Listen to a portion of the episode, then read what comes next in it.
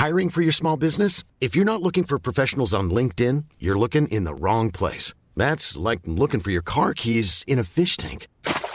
LinkedIn helps you hire professionals you can't find anywhere else, even those who aren't actively searching for a new job but might be open to the perfect role. In a given month, over 70% of LinkedIn users don't even visit other leading job sites. So start looking in the right place. With LinkedIn, you can hire professionals like a professional. Post your free job on linkedin.com slash people today. Ryan Reynolds here from Mint Mobile. With the price of just about everything going up during inflation, we thought we'd bring our prices down. So to help us, we brought in a reverse auctioneer, which is apparently a thing. Mint Mobile unlimited premium wireless. Ready to get 30, 30, bit to get 30, bit to get 20, 20, 20, bit to get 20, 20, bit to get 15, 15, 15, 15 just 15 bucks a month. So, Give it a try at mintmobile.com slash switch. $45 upfront for three months plus taxes and fees. Promo rate for new customers for limited time. Unlimited more than 40 gigabytes per month. Slows. Full terms at mintmobile.com.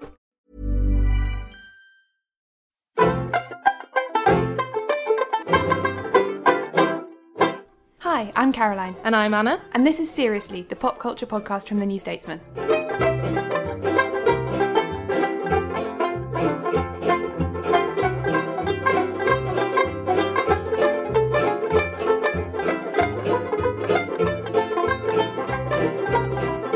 Hello! Hello. Welcome back to another episode of Seriously. Last night, I had a really sort of fun night for a Monday, and I went to see the 1975, supported by Christine and the Queens. Oh, exciting. That's part of the Apple Music Festival. So, did they do lots of stuff from the most recent album? They did. They did my favourite one quite early, but then they ended with like a few really good ones as well. I think they have too many ballads in their current set. Oh, really? That would be my one criticism. That's interesting because I don't think of them as a ballady band, really. I think Mm, they- of them as quite an upbeat band. Yeah, they have obviously their most successful singles are all pretty upbeat, but Yeah. then they've got a lot of sort of fairly indulgent, slower album tracks. Some of them are good, like Somebody Else I like, but again, it's got a bit more of a beat to it.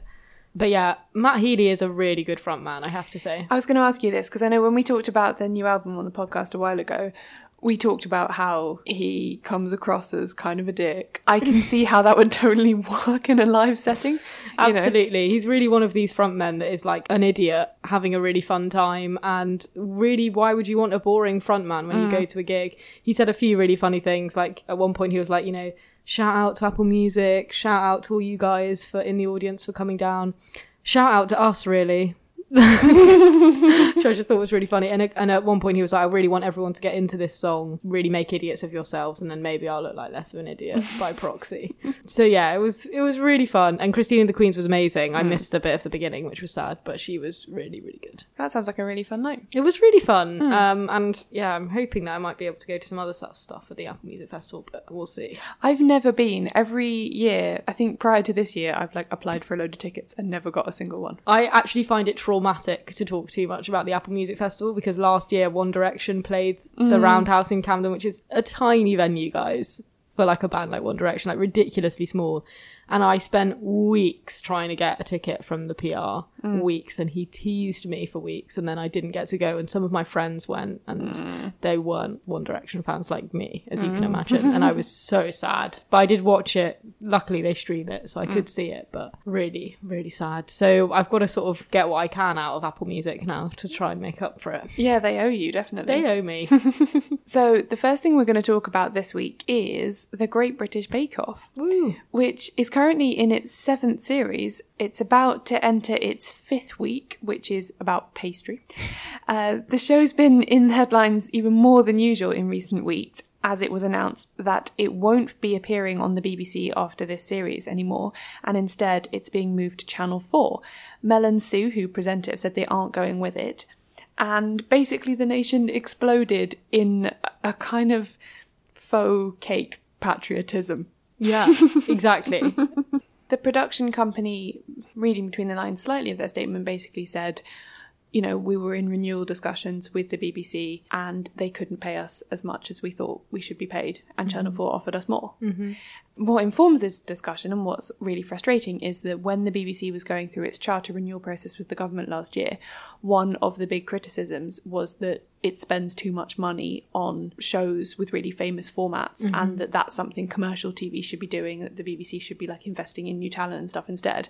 So I can see why if you were a BBC executive for the last week or so, you'd be like, but we did what you wanted. We let we let it go. It got too big for us. We didn't pay out ludicrous amounts of public money for it. Why are you all mad at us? I actually feel like the public are mad with the production company, not Yes. the BBC. Yeah, for choosing to leave. But one thing that I'm curious about is what do you think everyone sees as the big problem with the move to Channel 4? Now, obviously, Mel and Sue have said they're not going with it, and that's massive. Yeah, they are such an integral part of the format. Yeah, but before they had said, you know, no way, I want to know why they said no way and why people were so anti the idea of it moving to Channel 4 because on the surface, I feel like the only thing that would change would be the ads, right? Because surely if you were Channel 4, you wouldn't want to mess with a format so established. You'd hope not. So the show will be slightly shorter because of the ad breaks for it to still fit in the hour. Uh, it'll obviously have new presenters, but I think also there's maybe a little bit of a fear that Channel 4 will try and do something new and innovative with it, Yeah. and therefore it'll be different. I wonder if they really would though, because I'm part of sure me's a bit will. like maybe they weren't going to mess with it. Maybe Mel and Sue should have just gone with the money. It's a really unpopular opinion, obviously, but Mm. and then then maybe nothing would have changed about the Bake Off. Yeah, but then also, I do feel like the production company have showed us that they are pretty up for standing out for what they think the show should be. I'm not sure that they're going to rock up at Channel 4 and take any shit from them. Yeah. I don't think they're going to let it be changed. So exciting to see where that new series will go. It is. I was very intrigued to hear that this is like international news. Amina and Ann talked about it on Call Your Girlfriend. Ah, Amina's a massive fan of the British version of the Great British Bake Off because obviously there was an American version up until the Yeah. last couple of years as well. She's a big fan of the British version. And she was comparing it to when apparently Sesame Street moved from PBS to HBO or something, like a kind of public service channel to a paid for one. And she was saying how frustrating that was when like the kids who need Sesame Street couldn't see Sesame Street anymore. yeah, that's insane. Although obviously it's not quite the same because anyone can watch Channel 4. It's a free to view terrestrial channel. Yeah. It just has adverts in it. I'm thinking it'll all be fine, but I'm excited to see who the new presenters will be. Definitely. That will so affect the tone of the show. Do you have anyone that you would like to see do it? I quite want Tamal, previous Bake Mm. Off contestant, to do it. Although I also quite want him to continue his medical career. Yeah, so that he can be your doctor. I'm very invested in Tamal as like lovely doctor being lovely to people baking in his spare time. Yeah. So I maybe don't want him to give that up to become a TV presenter. But yeah, I actually think Davina McCall would do a great job. I also think she's great, but I can't imagine who would be able to fill that hole. But we'll find out. That's a They'll- very Mel and Sue thing to say. Fill that hole.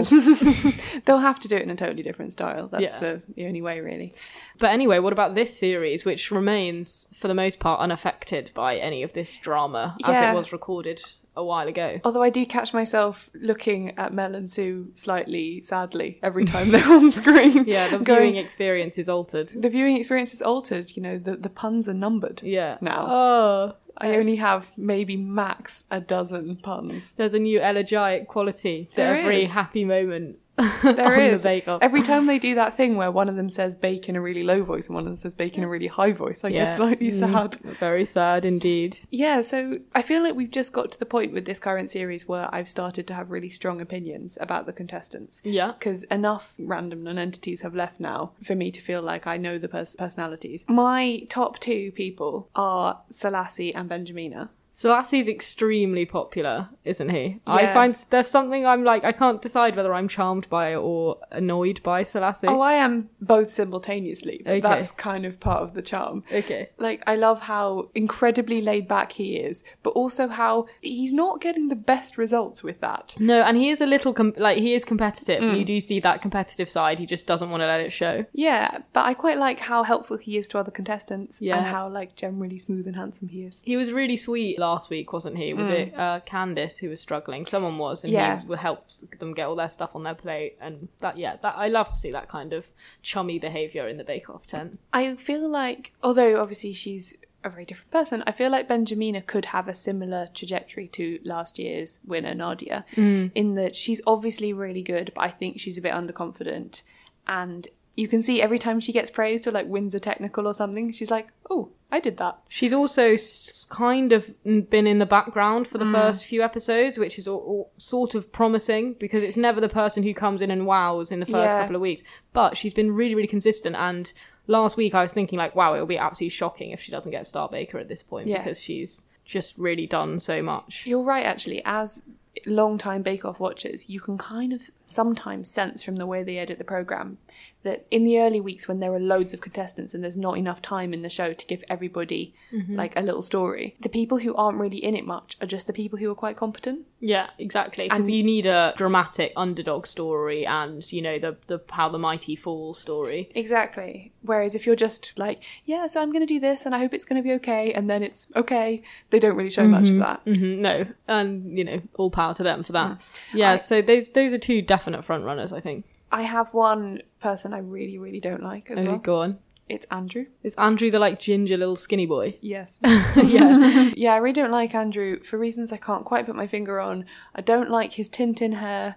I don't like. Did you not like his basket hat last week? No. No. No.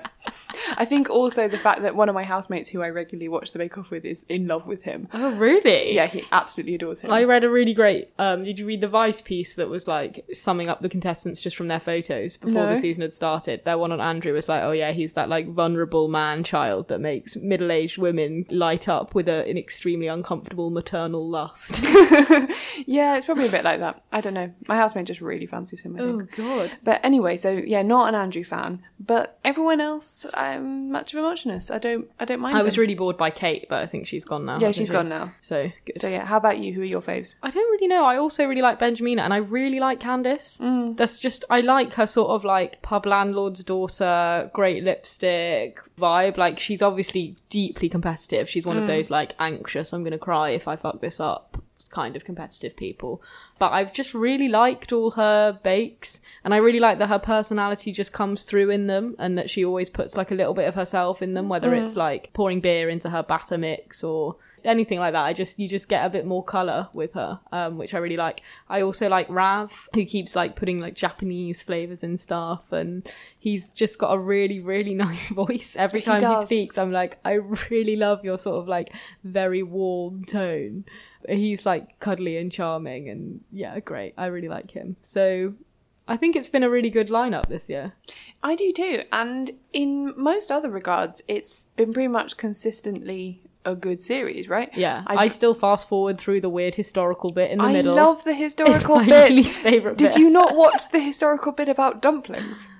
Oh god, it's so boring. was was, so that the one where the guys did, an a, did an acapella bit? I caught their Yes. acapella singing at the end and was like, Jesus, this is so Bake Off. Yep. It was great. There was there was like a whole town in Germany that makes these special dumplings to commemorate when they survived a siege. I'm just like, I here to see a tennis cake fall on some weird marquee carpet. I don't want to see an 18th century pastry chef. I liked the the dumpling history bit so much. I downloaded it and made my boyfriend, who is a non Bake Off watcher, watch it. Oh my god, you nerd. You full nerd. As a side note, is this the first time we've talked about something twice on Seriously? Because we definitely talked about the Bake Off last year I think it might be. series. Yeah, it might be. Yeah, first recurring element. Yeah, which I think goes to show what a huge cultural staple the Bake Off is. Oh yeah. Well, I mean, this series opened to an even larger audience than last series. Yeah, I it's like over Yeah. 10 million, isn't Yeah, it? it's Which is, like, consistently over ten million. like- Insane. That many British people doing the same thing at the same time never happens. We're not a united country, as this summer has proved. Apart from like one sixth of the whole population will sit down every Wednesday night just to watch Bake Off. And I think the 10 million is just people watching it on telly. There's- That's crazy. I don't think that even includes like catch up stuff. Wow, that would be really insane. Yeah, so a huge cultural fixation of ours and one that we'll continue watching with Glee. And I'm sure we'll talk about it again at some point, even if just briefly to talk about the winners, the losers, etc. Yeah, and uh, you know, in years to come, who knows what may happen. But uh, we, unlike Mel and Sue, will be following it to Channel 4.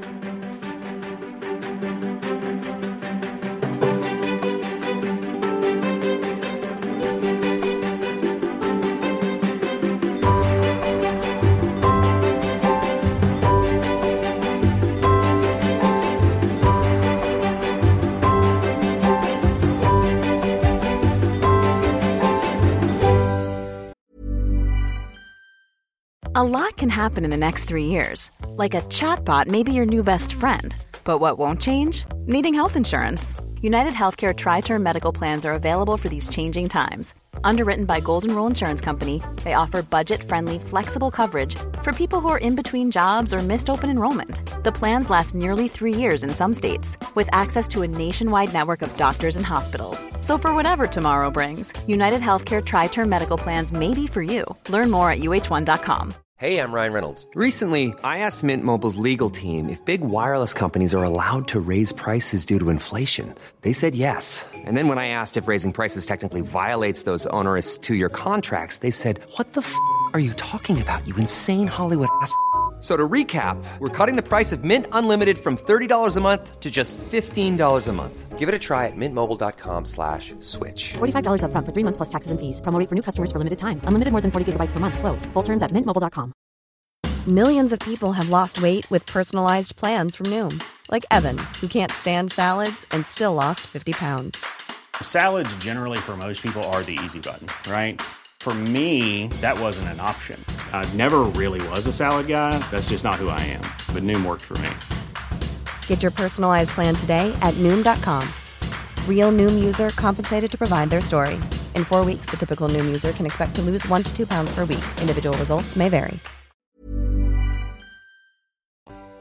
So the next thing we're going to talk about this week is Bridget Jones's Baby, the third installment in the Bridget Jones film series based on the books by Helen Fielding. In this latest offering, Bridget, played by Renée Zellweger, is 43, single, and pregnant, unsure whether the father is old flame Mark Darcy, played by Colin Firth, as we all know, or hot American billionaire Jack Quant, who's played by Patrick Dempsey. I'm absolutely loving my new life. Have top job as producer of news program.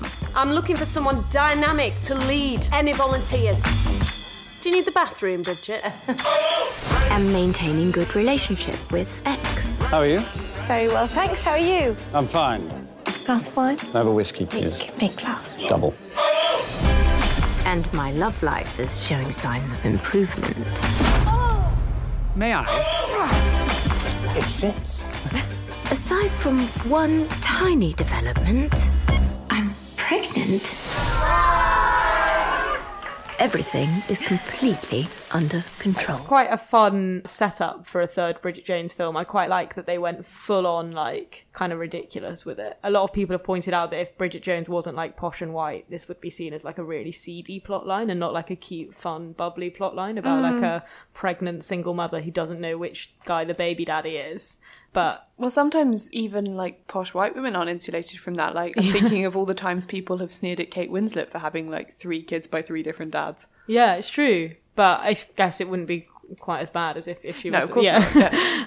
but I really like that they went with this plot line. So, Caroline, you were hoping to see this movie, but sadly. Was sadly prevented by a family emergency, which is all fine now. But the one night I had free to go to the cinema got taken up with that. So I still fully intend to see it, but um, I think you'll enjoy it actually. I'm mostly at the moment enjoying it vicariously via you. You know what? I'll explain it Yes, you. please do. I mean, if you don't want to be spoiled for Bridget Jones, like, you're weird. Uh, but yeah, turn off because I'll talk through it. It starts and she is like working as a top news producer now. I can't remember what she was doing in the second film, but in the first film she was working in publishing publishing. and then she moved to TV presenting. Yeah, so I think isn't it still this the same program? It's like Hard News, Yeah, isn't it called? yeah, yeah, yeah. I think that's the one she moved to, and the one you know where she did the like sliding down the fireman's pole and you Mm-hmm. saw her bum. That's the same program, I think. Right, so she's still working there, but behind the scenes, and she like curates stuff, and uh, like she does sort of like West Wing style walk and talks at one point, just to like show you how pleased she is with her job. And then she gets this like new young boss who's like, "Oh, we should be doing like more things like cats that look like Hitler." Basically, the like young clickbait boss comes Right. in, and Bridget is all like ruffled and stuff. And she's also turning 43. And they have a really great scene where they like come in with a big cake, groaning under the weight of all the candles, which is really funny. And then her friend persuades her to go to Glastonbury. So is she broken up with Mark Darcy prior to the start Yeah, of this film? at the beginning of this film, I think they kind of rushed through it, but it never worked out. Mark was always working, she was always alone. She felt really like basically like she was still sad and single. Mm. So she broke up with him and then he got married to someone else. Okay. Who was like very high powered as well. So yeah, so she ends up going to Glastonbury. This is, in my view, the like more boring bit of the film where there's like cameos from Ed Sheeran and you're a bit like, mm, it's not really what I came Mm. for. Some like fun celebrity cameos. Like I came for Bridget. There she meets this guy, this sort of unknown guy, but Patrick Dempsey, and they like bang. And then a few days later, she ends up at a christening. You know, Moaning Myrtle from the first films. Yeah. She is having some like big christening in the countryside. Which is that a thing? Is this a thing posh people do? They have a christening I've no idea. in in a hotel in the countryside, and everyone has to stay the night. Oh no, never. Which is a re- bit really like a very like convenient setup for I've dear old Brit. I've never been to a christening, so I've no idea. But I found this like bizarre, and I was like, wait, why is no one explaining the fact that they're all, they've all got like hotel rooms in this ridiculous like country spa retreat? So she's there. Mark Darcy is there. He reveals that he's divorcing his wife. You know, it's not all not all going so well, and they end up sleeping together at the conveniently located country retreat. and then, you know, days pass, Bridget realizes she's pregnant. That setup takes quite a long time. For me, the film gets really good once you're in that setup. Okay. And it's all like, who's the father? Who wants to be the father the most? Who does Bridget fancy the most? Who does she want to get with? And it's like this whole thing where it's like, I feel like she wants to get, because she, she's having the baby, definitely. And I think she wants to get with the father. She's got this idea in her mind that it will be all perfect and lovely if she falls for the guy who's also the father of the baby and they can actually like be that sort Mm. of nuclear family setup. I would have liked it if the film did a little bit more to like challenge that. It's again Yeah. like one of these classic rom coms that like nods at the idea that it's going to be like, yeah, fuck you, tradition. We're going to do something like cool and fun instead to reflect the reality of families these days. They never really commit to that, sadly. But it is really like fun and funny, and I, I think you'll enjoy it, if not for just the sheer amount of great Colin Firth screen time. You're a Colin Firth fan. I am a massive Colin Firth fan. Yeah, same. Yeah. and he's like, I have actually So quite in it. complicated opinions about how Colin Firth won the Oscar for the wrong movie and various other things like that that I can go into at what another did he point. win it for? King's Speech. He won it for the King's Speech. He should have won it for a single man. Yeah, I, I agree. I broadly agree with that. In the same way that like authors always seem to win the Booker Prize for like Yeah. the novel after the one that was good. Yeah, yeah. And then like it's like this classic thing of prize givers catching on a bit too late, like with the Skepta Mercury Yes, Award win. exactly. It's a bit like, why is he getting that now? to clarify, I love Skepta. I just think the Mercuries should have been nurturing his talent Like ten- decades 10 ago. years ago at least, yeah. Um, yeah, I don't know if it really can ever compare to the glory of the first film, but I will say that I would just watch Colin Firth in any role. He looks like constantly mortified in this film, which he's just like really good at doing. Mm. He's really good at that, like completely straight face, like h- horrified.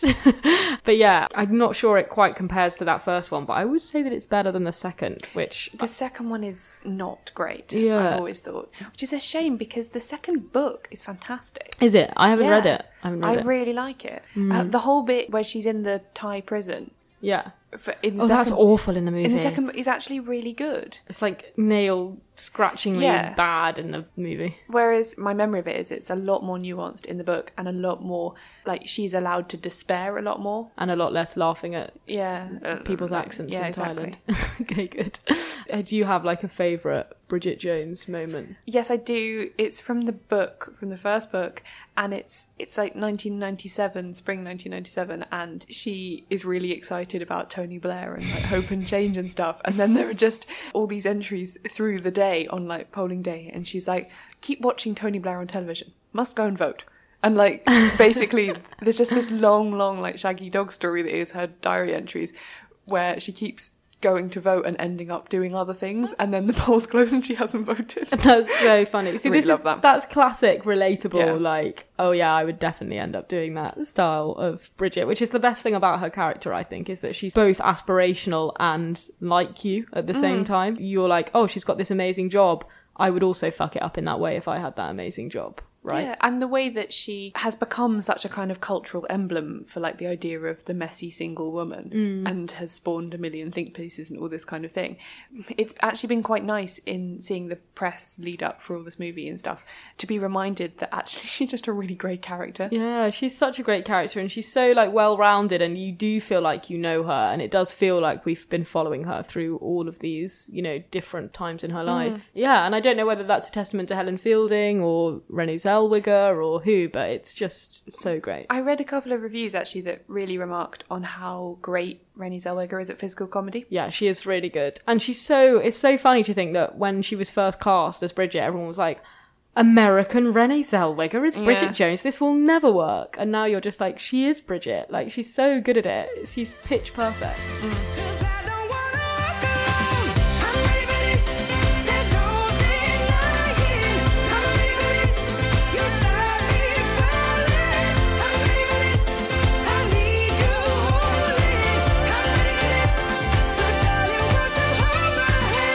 Last week, we sort of mutually recommended each other a new thing that we hadn't seen, which is Extremis, a documentary on Netflix. It's about 25 minutes long. Yeah. Um, so it's a short documentary, and it's basically about end of life care. Although it's short, you I don't think you'd want this documentary to be any longer. Oh my god, it's like being punched in the feelings. It's a really, really heavy watch, and I think anyone who's sort of got sick or dying family members might want to stay away from it because Oh it is really, God. really upsetting. Yeah, I mean, there was I on Sunday evening blithely thinking, I'm going to get ahead with my podcast watching this week. I'm going to Mm. watch this now. Just, it's short before I go to sleep. And then had to stay up an extra hour and a half to like calm down Try and cleanse yourself from it. Yeah, it's really, really painful. And I think the thing that came out of it overwhelmingly for me is how difficult it is for people to make decisions about whether or not to end somebody's life if they can't communicate with the person Oh, so who's much, yeah. ill, which obviously in a lot of these situations is, is exactly what's happening because either they've had an accident or they're so sick that they are unconscious or only sort of vaguely conscious or not able to speak. Even when they are speaking, you're not sure if they're really understanding you.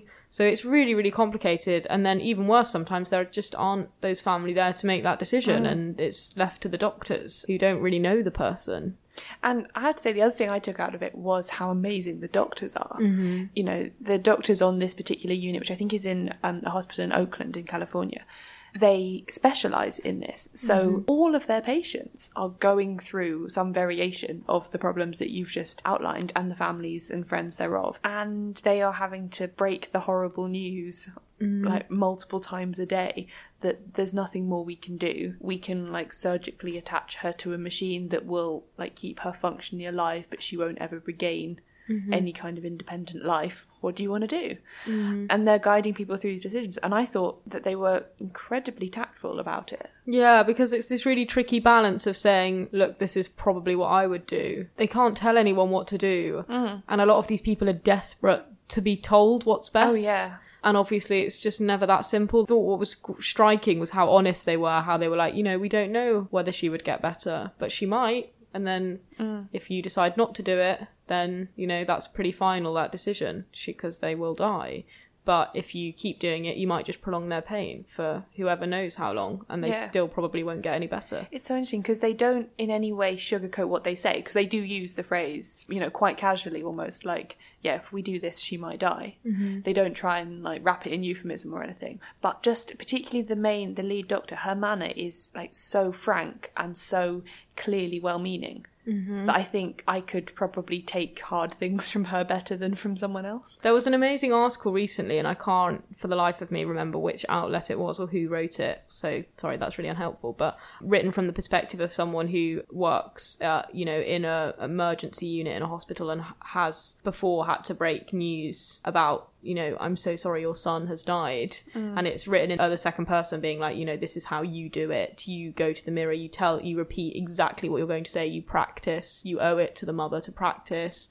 And then it, in that, they say, you know, you don't say they passed away you don't say you say they have died you have to you Mm. can't use euphemisms because it's just a, a way of trying to soften the truth when actually the truth is horrible and they just need to hear it That reminds me completely bizarrely of the first series of Scrubs. Did you watch Scrubs? Yeah, I did. Yeah, so in the the first couple of series before it got picked up by a really big network and went a bit like cheesy and sort Mm. of American network show, it was quite good at this kind of thing. And I remember there was a plot line about how Zach Braff's like junior doctor, the first time he had to tell someone that the the patient had died, he had to tell their family, his like mentor was like exactly what you just said, like you have to use the word death, dead, die, Mm. some variant of it, and you have to just state the plain facts and then you have to just be there for them. Mm. And he bottled it and he said they've passed on to a better place.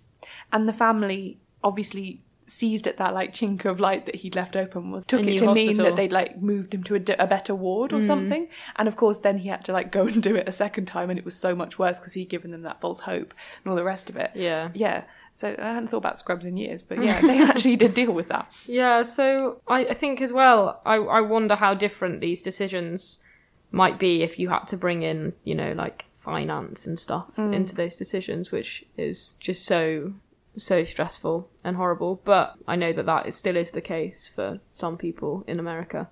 But yeah, it was really very well done. I think really brave of all the people who took part, all the all the Yeah. families who were happy to sort of show that decision making process because if any if nothing else i think a documentary like this will really help people who are going through those decisions to realize that like yes there are no right answers and you just really have to try and do the best you can Mm. and hopefully make people feel a bit less alone Yes, and actually, also what it kind of underlined to me is that you should talk about these things Mm. early on. yeah Like- with your partners Yeah. and relatives and Like, definitely. don't I? I know when someone's you know going through a major illness, like it gets broken down for you into so many tiny little stages that you you barely ever think about like what the ultimate end Mm. could be, but you have to.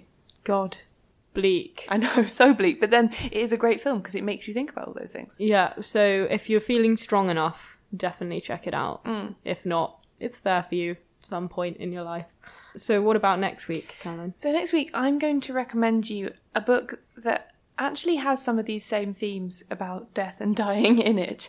Uh, a very famous book called The Year of Magical Thinking by Joan Didion. I've wanted to read this for so long. Yeah, it, I feel like it's a really core text amongst like a certain group of female writers of like our age and a little bit older. Mhm. That Joan Didion is just this kind of icon of what you can achieve if you really work hard Yeah. as a writer. And this was her book that she wrote after her husband of 40 years just dropped dead suddenly one day just after Christmas. He just had a heart attack and fell on the floor and he was dead. And their daughter had been really ill and carried on being ill for some of the year. Like she was in hospital, they'd just come back from the hospital when he died. And she wrote this book about the reason it's called The Year of Magical Thinking is because she analyzes her own unwillingness to believe that he is dead and her own impulse to try and wish him back to life just by thinking about it. Mm. And that's what the book is about. Oh, I'm really excited. Thanks for recommending it to me because I really wanted to get my teeth into it for a while. Yeah, and I feel like if any listeners have read it as well, I would be so like thirsty for other impressions on it. Do Yeah. let do let us know. It'd be really Get good. in the seriously inbox and we'll have a little book group discussion.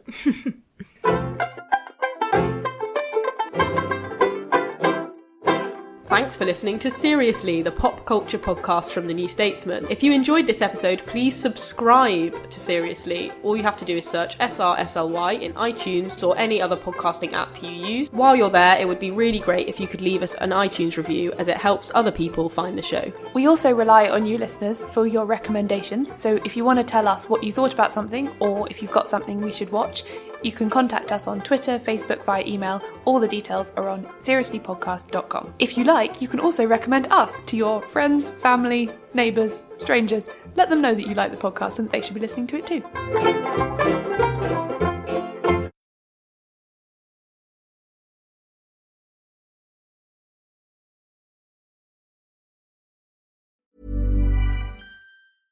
Even when we're on a budget, we still deserve nice things. Quince is a place to scoop up stunning high-end goods for 50 to 80% less than similar brands. They have buttery soft cashmere sweaters starting at $50, luxurious Italian leather bags, and so much more. Plus, Quince only works with factories that use safe, ethical, and responsible manufacturing. Get the high-end goods you'll love without the high price tag with Quince. Go to quince.com slash style for free shipping and 365-day returns. When you make decisions for your company, you look for the no brainers. And if you have a lot of mailing to do, stamps.com is the ultimate no brainer. It streamlines your processes to make your business more efficient, which makes you less busy. Mail checks, invoices, legal documents, and everything you need to keep your business running with stamps.com. Seamlessly connect with every major marketplace and shopping cart. Schedule package pickups and see your cheapest and fastest shipping options from different carriers with rates up to 89% off USPS and UPS rates. And with the stamps.com mobile app, you can take care of mailing and shipping wherever you are. Make the same no-brainer decision as over 1 million other businesses with stamps.com. Sign up with code program for a 4-week trial plus free postage and a free digital scale. No long-term commitments or contracts. That's stamps.com. Code program.